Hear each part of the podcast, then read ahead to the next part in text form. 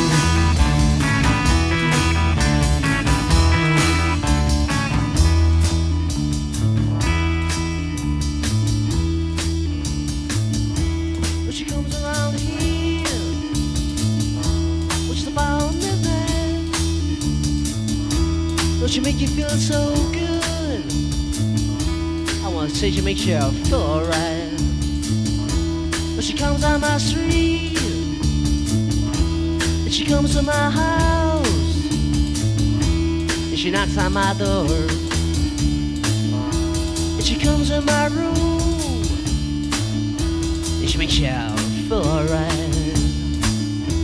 Makes feel so good. You feel alright. Alright. Alright. Hey! G-L-O-R-I,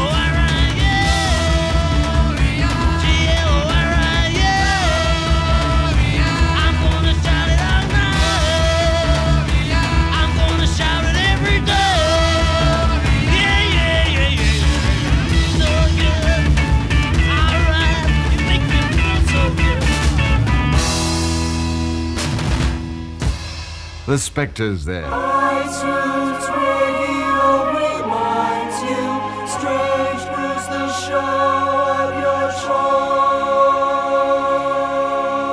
choice. Hello and welcome again to the Strange Brew podcast. My name's Jason Barnard and that was The Spectres, as explained by Brian Matthews there, and Gloria from their Saturday Club BBC radio session from September 1966. And of course, The Spectres, the precursor to one of the great bands of the British rock era, Status Quo. And on the drums in their classic years was John Coghlan. So let's hear my chat with John. Hello. Hello, mate. All right. Great. Thanks so much for speaking to me. Okay, no problem. I've been looking at um, uh, your website to see some of the activities you're involved with, and one of them is uh, a new biography of you by uh, Stephen Meyer, Spud. Can you tell us a little bit about that? Well, it's um, the first book me and Steve put out was um, Coghlan and Co. some time ago. I think that was a couple, two or three years ago. And Stephen said, let's do another one. It's all about the 60s and my thing up to date, what I'm doing with um, John Coghlan's Co. Reimagine, which is some of the Quo songs in my set, but uh, it's done in a jazz style. But you can still recognise the song, obviously. We haven't changed it that much, but it's something different for me to do, you know. That's the quote reimagined way where you're doing uh, more jazz versions of many of the songs from Quo. Is that right? Yeah, because I mean, it already started a couple of years ago when I, me and Julie, we go to Burford to Warwick Hall and see the jazz every month. And actual fact, we're going tonight to see uh, a little jazz band. But the thing is, um, I got talking to Paul Jeffries, who plays double bass, and we had a chat. And I said, I'd love to sit in one day and play. And he said, why don't you and me do something together? So I put the band together. So what he pulled in um, Alex Steele on keyboards and Ben Holder on violin and vocals. And um, I'm obviously playing drums, playing with brushes mainly. And it really is interesting. We had a rehearsal and we enjoyed it. And we've done a few gigs. And uh, a couple of them were sold out, and I was really pleased with it. And it, it, it's actually because a lot of fans come along because they're not sure what it's all about, and they come and look, and they go at the end, they come up and say, "Oh, John, that was great. Thank you for that. That was good fun." And I said, "Thanks for supporting me. It was lovely." It goes back to some of your influences for your, your drumming style because obviously drummers like Buddy Rich or or some of the drummers from the 60s that were just before you were heavily influenced by jazz like Bobby Elliott, Charlie Watts. So you're reconnecting a little bit with that jazz feel, aren't you? Yeah, I think it, it goes back to really my early days. I mean, my mum and dad used to take me up to what they called a CPH, Crystal Palace Hotel. They'd have dance bands on at the weekend. Of course, mums and dads, you know, all go, they go ballroom dancing. But I'd sit and watch the band and and I was told that they had a break and I got up and I could just probably stand behind the drums and started to pick up the sticks and drummer told me to get off the stand and I just watched just watched drummers and it was um, just the way things were in those days and I thought I'd like to do that and I sort of listened to Dad's records and LPs and Joe Loss and all that stuff and orchestras and then there was you know the little jazz bands and it just thing I it interested me and Dad bought me a little Broadway drum kit and of course then I taught myself and that's how it progressed really but uh, yeah I, I and an interesting thing is I was um, at a gig yesterday um, with Don Powell with Yeah. a Slade's drummer and we were talking about things and Q and A with um, the audience and it was really good fun but we're, we're talking about drums and I was signing autographs, and this guy says, "Oh, you're left-handed. You play drums right-handed."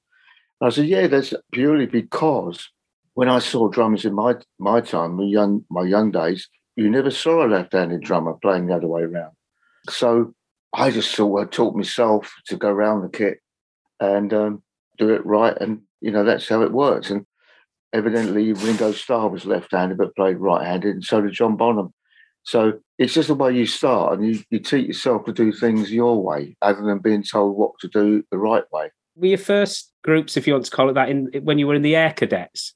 Oh yeah, yeah. See, that's interesting. I believe in life. Things connect to something else, and that connects to something else. And I was at school, Kingsdale Comprehensive in Alleyn Park near Dulwich in South London. And um, there was a guy in my class called Stephen Ainsworth, and he said, I understand you like aeroplanes, John. Yeah, I do, especially military, chatting away about aeroplanes. And he said, Why don't you don't tell the rest of this class, but I'll take you up to the air cadets next weekend, meet the CEO, and you can join up. I said, Great.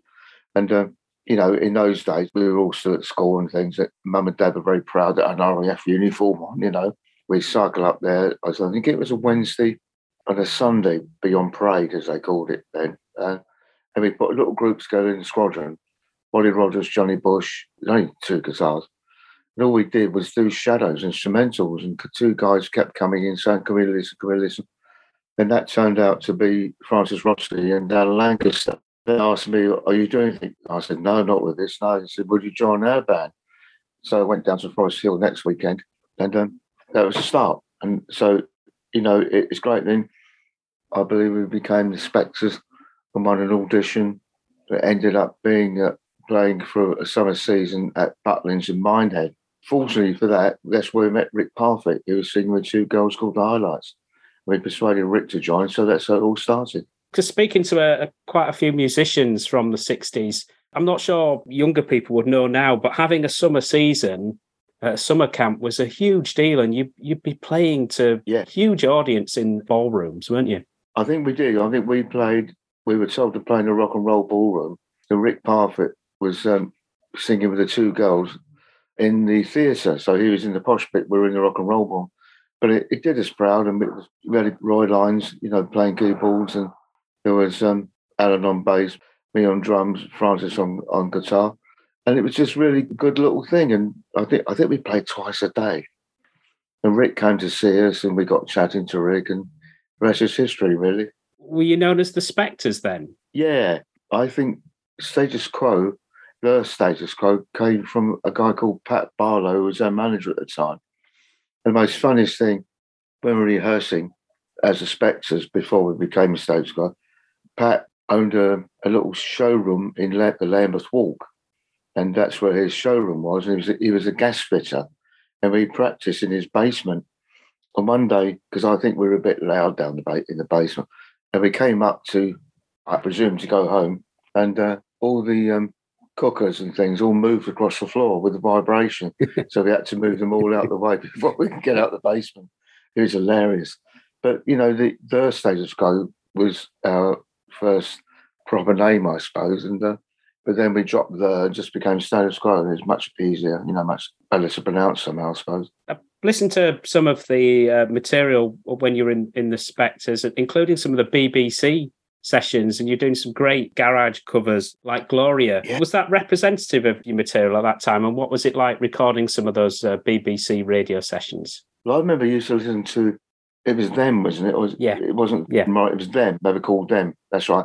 And I used to listen to that all the time. I had the 45 single at home and I'd play it. I used to sort of try and play it a bit like the drummer did on the record. And uh, it was great. And I think Alan Lancaster sang that and he did a good job of it. And I think in those days, of course, you know, everyone's copying everybody else. But, uh, you know, what could you do? And we, it was just fun. It was just, any musician would tell you in those days, it, it, it was just fun to play to an audience. Even that was the that was a bonus. You know, play to an audience, come to see you. It was wonderful. So, what led you getting signed up to Pye then? Was it your manager? I think it must have been was it Pat Barlow? I'm not sure. I can't. It was John Schroeder produced it. Yeah. And I remember saying to John when we finished, um, "Are you thinking Picture Matchstick Man?" Yeah, it was 1968, I believe. And I said, "What happens now, John?" He said, "Well, we, we'll promote it and see what happens." And uh, I remember it charted, and we were driven up to Manchester to do Top of the Pops. It was just the start of something new for us. You know, we didn't know how big it was going to get eventually.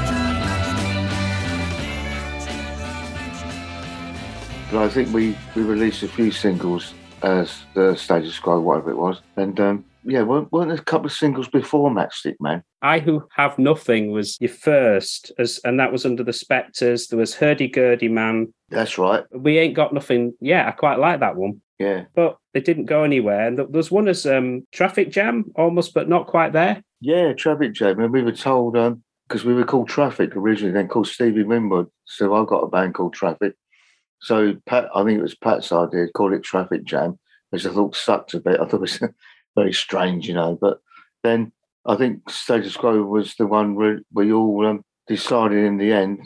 I think, oh yeah, okay, that'll do. We weren't really over the moon. Then, of course, it stuck and it, it became world famous. Matchstick Men, a huge hit in the United States. Did that come a little bit later in the year? Well, I'm not too sure. I can't remember that far back, but I think what we should have done eventually later on in life, maybe the 70s, has gone and spent a lot of time in America, like Fleetwood Mac did and other bands. And because what we did, I remember we were spoiled because we were becoming extremely well known in the UK and Europe and places like that and Scandinavia. And I think we were so far away from home that we all thought, well, we'd, we'd do this tour, get it over with, and go back to UK because we knew. But in America, some places, some states, we weren't even known. No one even heard of us. Another state, oh yeah, we found a status quo as they called us. And uh, I think what we should have done, I think we missed out because we every British band wanted to break America. Of course, that's what we thought we'd want to do, and I think we should have moved out there, spent a year, eighteen months, then come back to the UK. But looking back now, I think we were spoilt because we were spotting UK and Europe. Even in that earlier period, you were on some of those package tours with some great acts like Gene Pitney, for example. Do you have any memories of that? Yeah, the UK tours of uh, with Gene Pitney. And I remember one night we all went to a club in, I don't know, some English town. And uh, allegedly we'd all made a noise. And there was um, Amen Corner, Don Partridge, Mike Cotton Sound, and someone else. Anyway, we got thrown out of the club and all went back to the hotel. And uh, we got on the bus. It was just a coach in the morning, you know, no no luxury. And so we got on this coach and it's doom and gloom. And um, oh, John Cobb got us all thrown out of the club last night. Ugh. Or, you know, oh, that's not like John, you know, it was one of those things. And Gene Pitney got on the bus. I said, What's going on, guys? You all look so miserable. Oh, well, John got us thrown out. He said, Well, what's wrong with that? That's not, that's cool. And oh, it's okay because Gene said it was okay. yeah, but they were good tours. And Don Partridge, his hit was Rosie, Amen Corner. They were a good little band. They were good fun.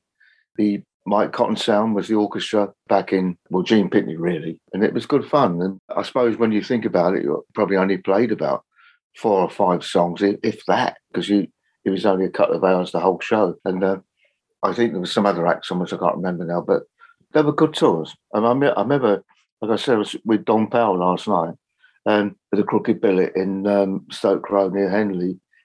And that was fab. It was a Q&A. And um, the questionnaire was uh, Mike Read, DJ Mike Read. Yeah. And we're talking about the past. Anyway, I said to Don, do you remember the Australian tour we did? Um, how about this was uh, a set? It was, uh, it was Slade, Status Quo, Lindisfarne, and um, Caravan Brilliant. a one big tour touring Australia. And um, we arrived in Australia, I think it possibly was Sydney. We're all completely tired because it's a long way. I wanted to go to the hotel. Oh, no, no. You're going straight to some big room. And uh, we they interviewed us for an hour. So we just, oh, wanted to just go to sleep.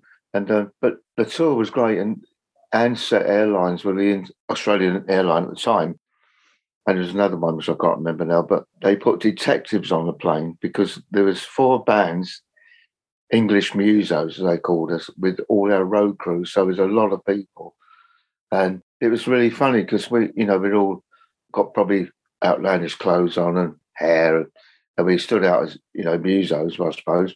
But these four detectives were in suits and looking toast, and they, and you suss it out in the end because hey, they're on the plane yesterday and they're on it again we started talking to them and being nice, and they were really getting annoyed because they, all they wanted to do was us to play up and arrest us, but they had no chance. When we got off the plane to fly back to UK, it's nice guys, see you, man, bye bye, no arresting, bye. You know, being quite sarcastic in our British way, but it was good. Me and Don come up with some memories and things. It was good fun.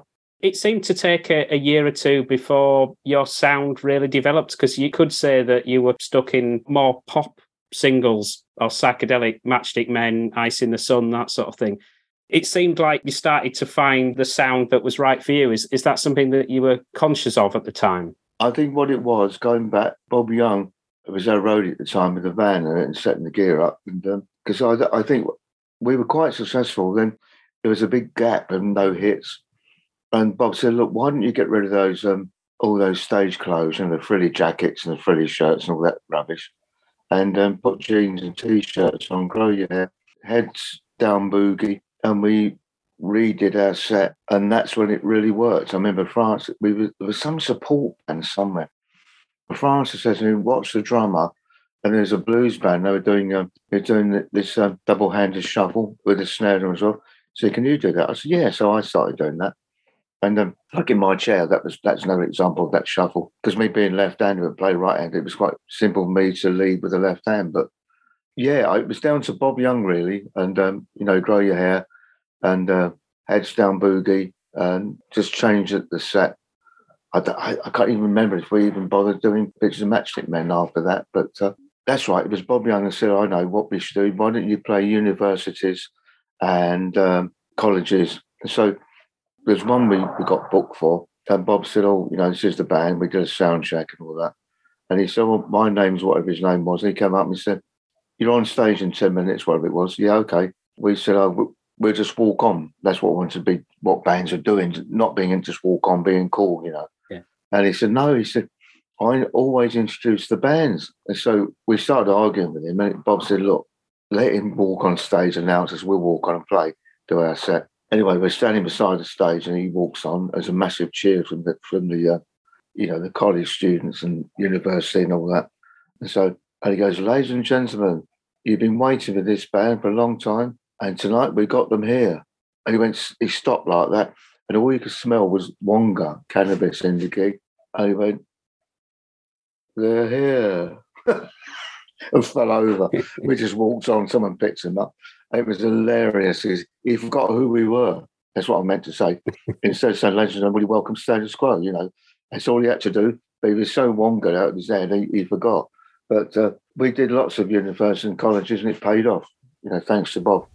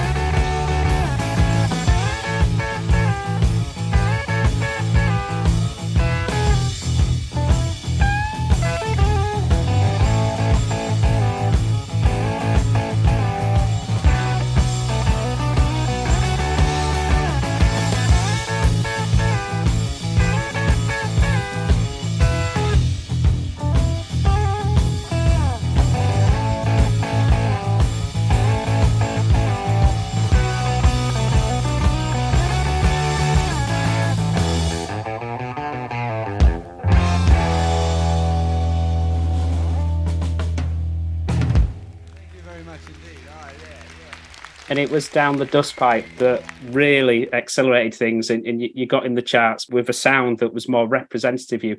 I've read that that was originally a demo by the group Man. Do you remember hearing that song for the first time and putting your own spin on it? I thought Dundas Pipe was uh, written by Martin Wilde, wasn't it? Carl Grossman, that one. Was it? Oh, yeah, yeah. Yeah, Ice in the Sun was um, Marty. That's right. I'm, I'm sure it was start of something new, but it paid off just by the hard work and determination for us to prove a point. And uh, the way I look at it, it's all about the groove. You know, a drummer's job is to keep time, make the band swing, which is an old jazz saying in the early days. And uh, that's what it's about. I mean, I think when you listen to example like the Beatles or the Rolling Stones, they just got that wonderful groove. And Charlie, as we miss Charlie, of course, he's not with us anymore. Charlie had that lovely offbeat, and Keith Richards would always say how good Charlie was. He was always there. There's that lovely offbeat, a lovely bass drum pattern. The same with Ringo. I remember someone saying to me years ago, "Oh, Ringo Starr, he's not really good, is he? He's always one, you know." I said, "What are you talking about?" I said, "Ringo kept great time and played the song." And he was obviously, as I was at times, "Oh, John, could you play this riff? Could you play that? Whatever." So yeah, okay, that's fine. And uh, same with Ringo and John Bonham, I, I presume, and um, other drummers like that. But it worked. I mean, you listen to Beatles stuff today; it's fabulous. And uh, I was a huge fan of Beatles. I thought they were great, some great songs. But um, I'm sure you feel the same. Absolutely. It seemed in those early years that you built up your following on those live shows that you mentioned. And that's one of the things that sets status quo apart from your peers in that doesn't really matter what the critics say. It was your fans and, and they remained so loyal and sustained you. Well, there's also nothing as good as the status quo audience. I mean, they've been lovely with us and many years. And you know, I was I was talking to Julie, my wife, about this the other day.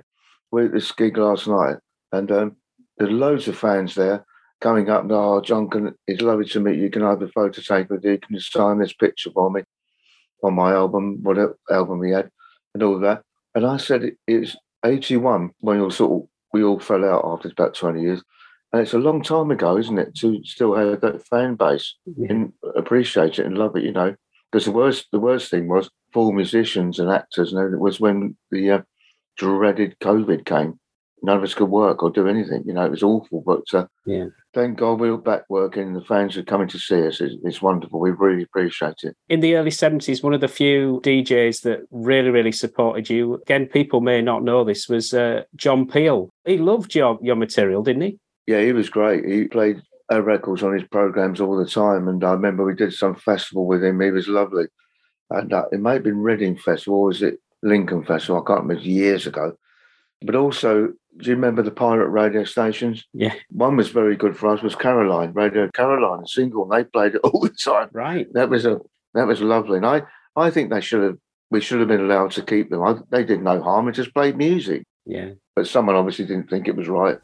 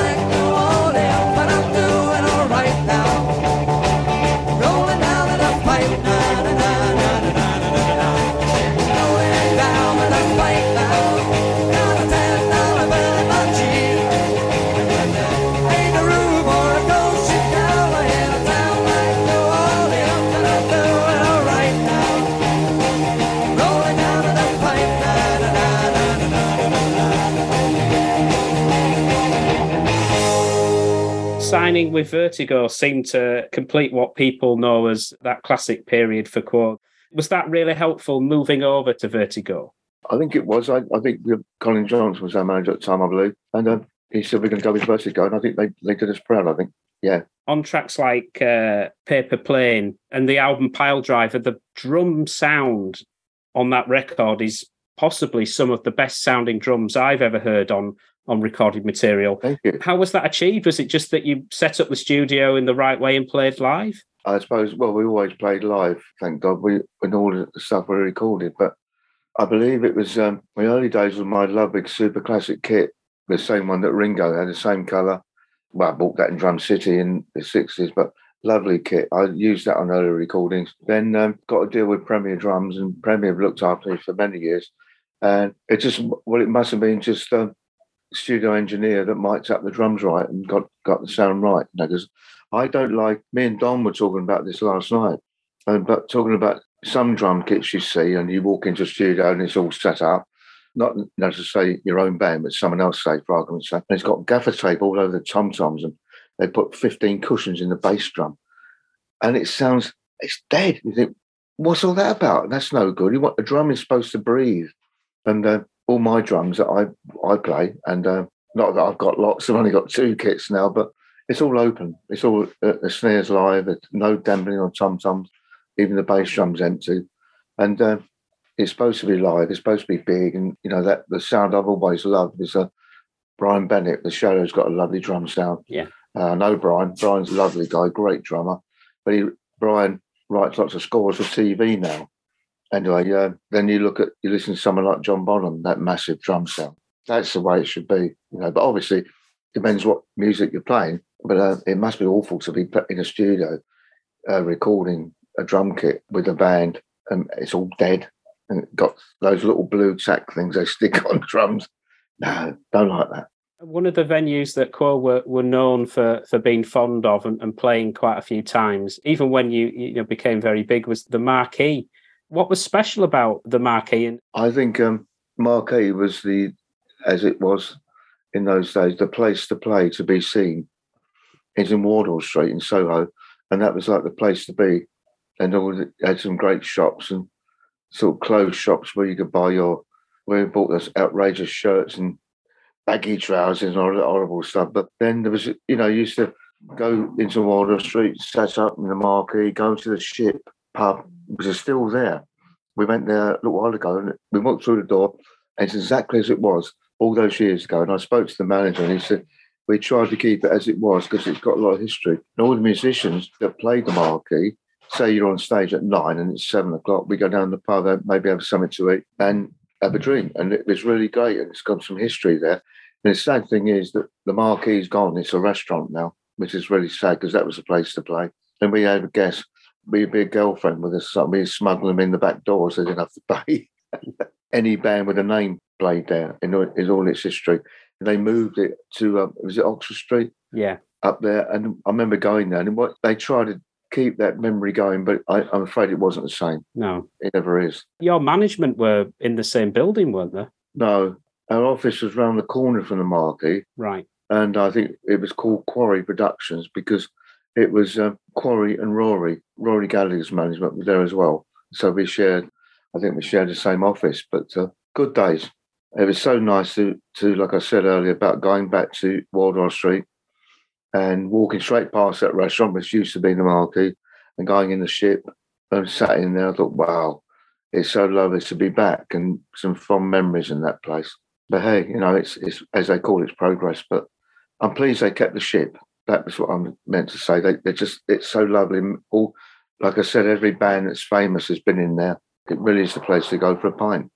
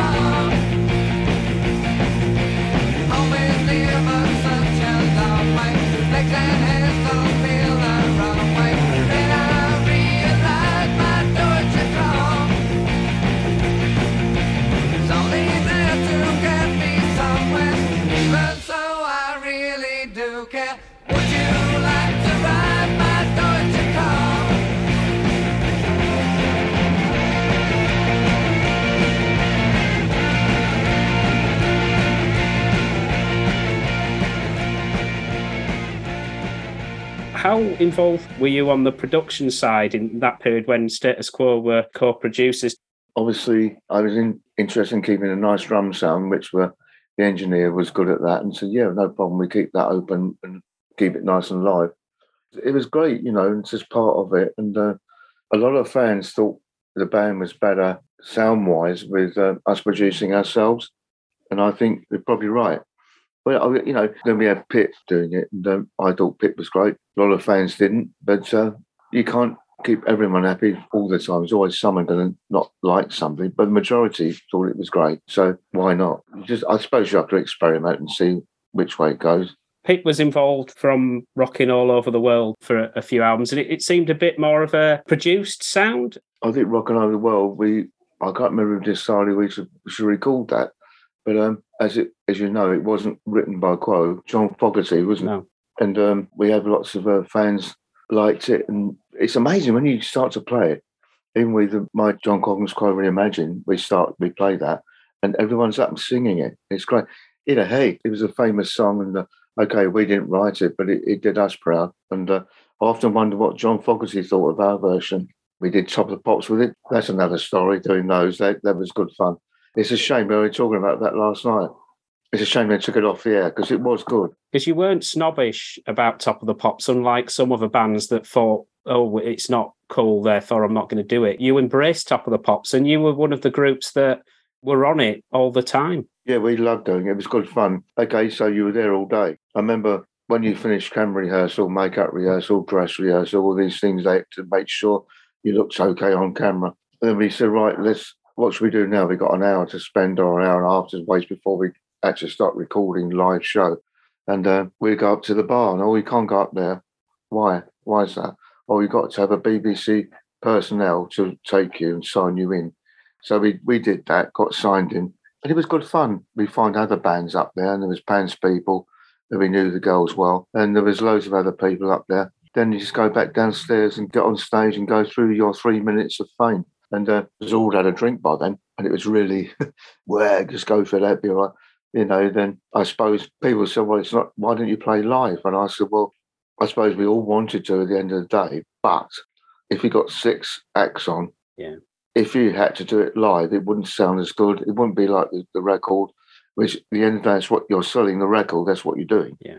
And you won't you won't get that proper exactly sound as the record in, the studio. Six bands, it just wouldn't work because you, you haven't got the time to spread out and all and all the mic and all the different kits up and the amplifiers. It's so much easier. Just on there, go through the motions, walk off. Next band, same thing. Cameras done. That was it. It was great for us because I think lots of people, lots of fans saw it, bought the record. It did us proud. I, I think they should have kept Top of the Pops.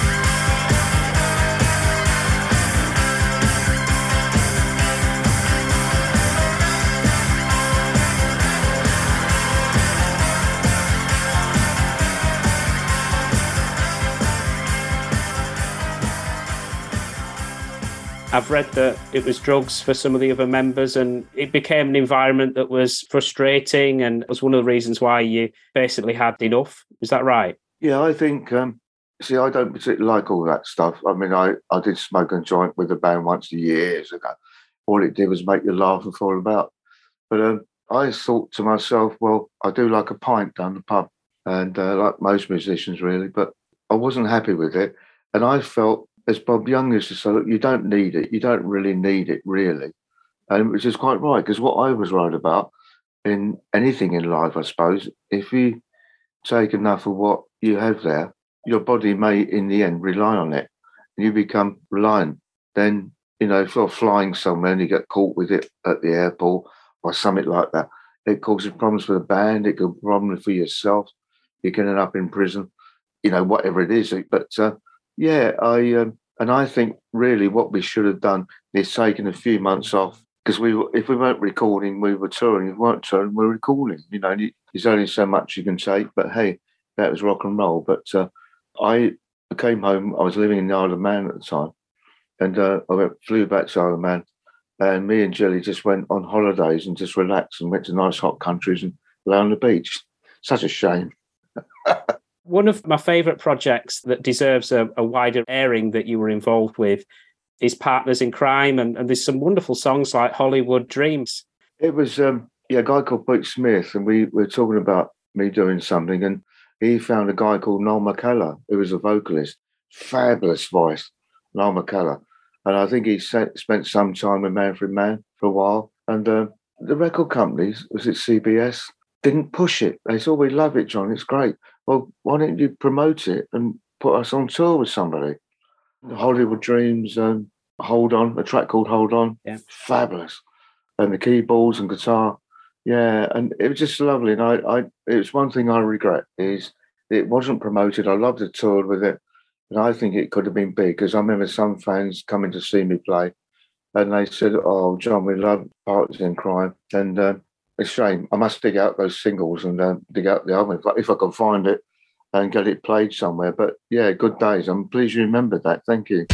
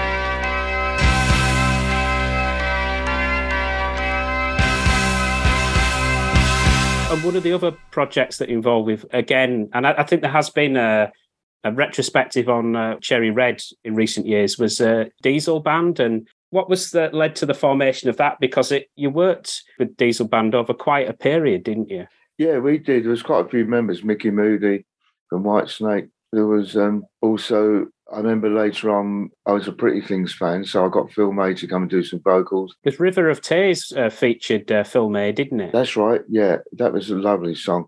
And it's like everything else, you know, unless you got the right back in promotion, people don't hear it. And it's it's quite sad, but I, I don't know. These things happen. I spoke to lots of musicians about what they've done. They've all been through the same boat. And sometimes you just go with the flow and see what happens and hope it can improve. But the Diesel Band was a band. I remember getting together with Jackie Lynton, and it was Jackie's na- uh, idea about calling it a diesel band because he, he knew I liked trucks and lorries and big vehicles and all that, and we called it John Coghlan's Diesel Band. It was uh, it was Jackie Lynton's idea, and so we did it, and there's quite a few people in and out of the band all the time. It was just about playing a bit of blues and rock and roll, really, having a good time.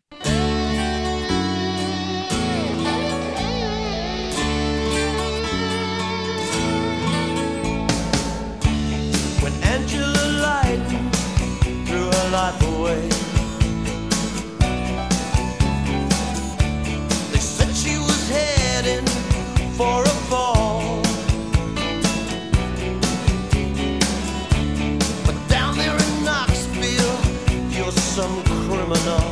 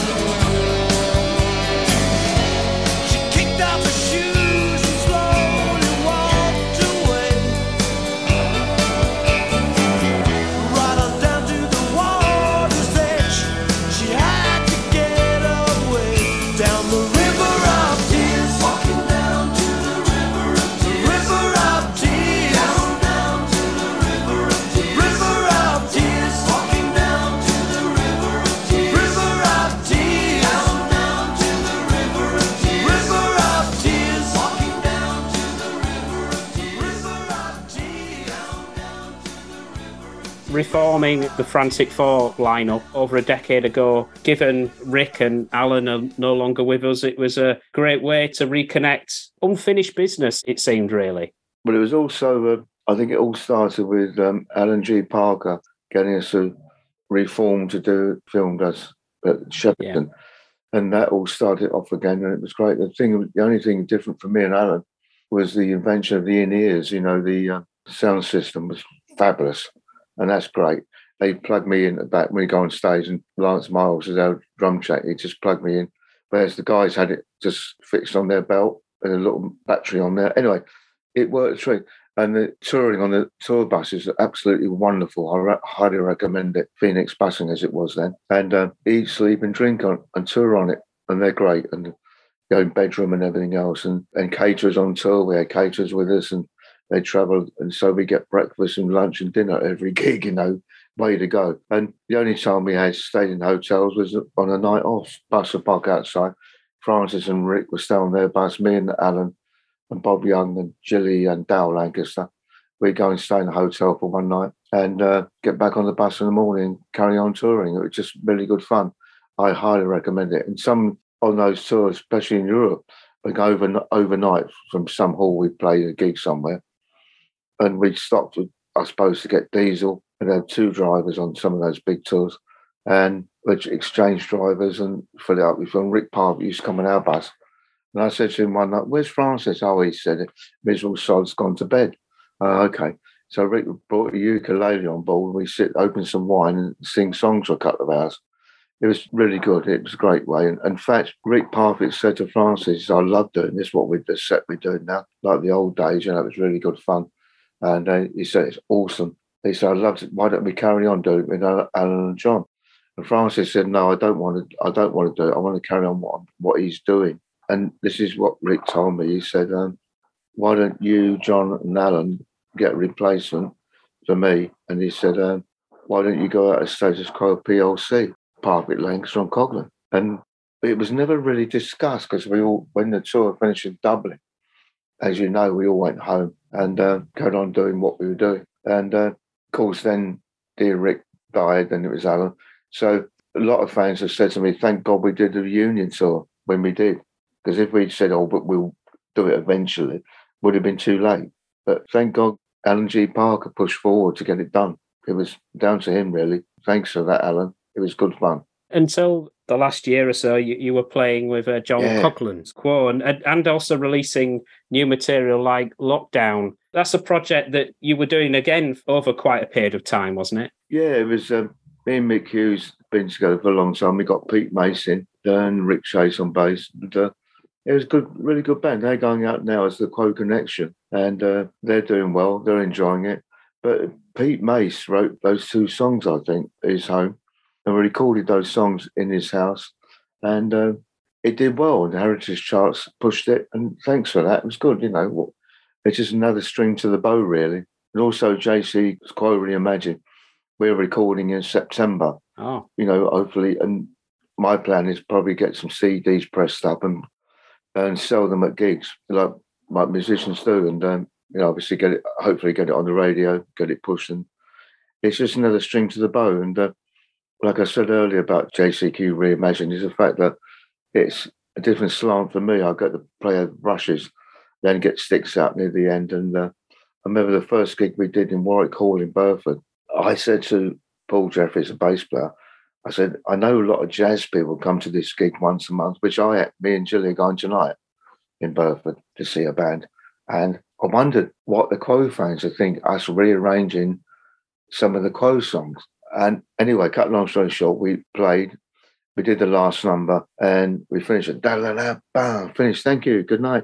And the whole audience stood up and clapping for more. It was wonderful. And I said, Wow, it's great. Oh, John, that was really interesting. Thank you so much. I just loved it. Because what I was afraid of in the beginning was us really changing arrangements so much you didn't recognise Matchstick Men or you wouldn't recognise Rock and Roll Paper Plane, Caroline. But I must say, without a doubt, as soon as the song starts, you recognise what it is. And the Ben Holder, who, who plays violin, because when I thought violin, violin in a Quo song, but it's paid off. It really has worked. And I think a lot of fans are coming along because they're, they're intrigued to see what this this new venture is all about. And I said to the band, you know, when you think how many times I played Caroline Down Down Paper Plane, uh, whatever you want, rocking over the world in its normal vein as it was recorded and as we used to do it on stage, it's given me a break, something slightly different, you know. Just come and see it. You know, if you're out there a Quo fan, come and see us. But I think the next gig is Royal Leamington Spa. That's sold out Brilliant. you know, so there'll be a few gigs around, and not as many as I did with Quo, of course, but uh, we do them when we can and um, get them out there, get it out there, get it advertised, and uh, do some radio, promote it, and see what happens. That's fantastic. Thank you so much for your time. And it's Pleasure. brilliant to get that coverage of, of your whole career and even better to see the projects that you're involved with, not only the speaking events, but uh, John Coghlan's Quo Reimagined. Uh, thank you so much. It's been a pleasure. Thank you, mate. I enjoyed it. Anytime. Thank you. All right, take care then. Bye, mate. Cheers, man.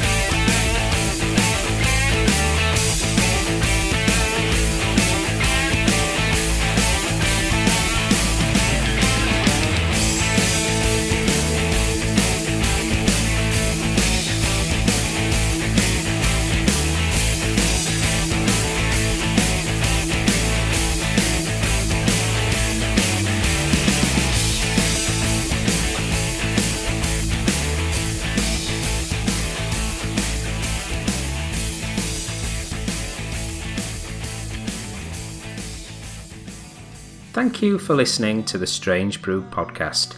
If you do like the show, please consider a small donation to help keep the show archive online. It's 10 years since I started the podcast, and hosting fees are increasing over time. All your support keeps the show running and helps me get amazing guests. To support me, just go to thestrangebrew.co.uk where you'll see a donate button on the homepage. Thank you very much. Plus, any reviews on your podcast services help to spread the word too. Thank you.